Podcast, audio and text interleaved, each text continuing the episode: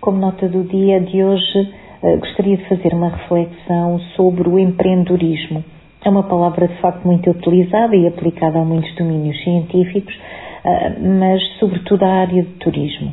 Eh, uma abordagem ao empreendedorismo que tem de facto tem vindo a atrair alguma atenção é o empreendedorismo sustentável. Vivemos numa era em que falamos muito em sustentabilidade e o que é certo é que também no empreendedorismo a questão da sustentabilidade um, também é aplicada. Portanto, considera-se então que o empreendedorismo sustentável visa, acima de tudo, trabalhar uh, com produtos e negócios sustentáveis que gerem lucro, mas que se monitoriza, por exemplo, o impacto social e ambiental desse negócio ou empresa. Por isso, uh, pode dizer-se que a principal característica do empreendedorismo sustentável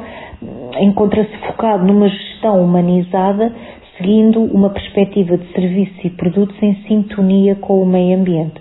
o que eh, requer, de facto, criar determinados hábitos em consonância com este tipo de gestão e o que também envolve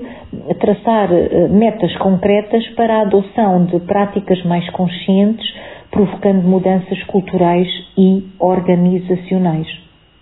Um pequeno exemplo uh, destas práticas uh, pode passar uh, simplesmente pelo levantamento e monitorização da quantidade de desperdícios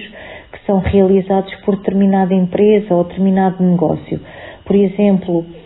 algo simples como copos de plásticos, consumo de energia elétrica e água são algumas adaptações que se têm de facto verificado no campo de atuação mais consciente e que se encontram enquadradas no empreendedorismo sustentável e isto poderá uh, significar que empresas sustentáveis têm, de facto, boas práticas de governança. Ora, fica claro e refletindo nestas questões que todos nós, de uma maneira geral, poderemos melhorar no sentido de assumir um perfil de empreendedor sustentável, mas claro, para isso é necessário adotar algumas mudanças de hábito eh, como por exemplo, como já disse e referi, evitar desperdícios e, investir num consumo consciente. Agindo desta maneira, conseguiremos, hum, estou certa, contribuir para este trilho futuro tanto se fala, o da sustentabilidade, que aqui neste caso, nesta reflexão de hoje, eh, se enquadra no empreendedorismo sustentável.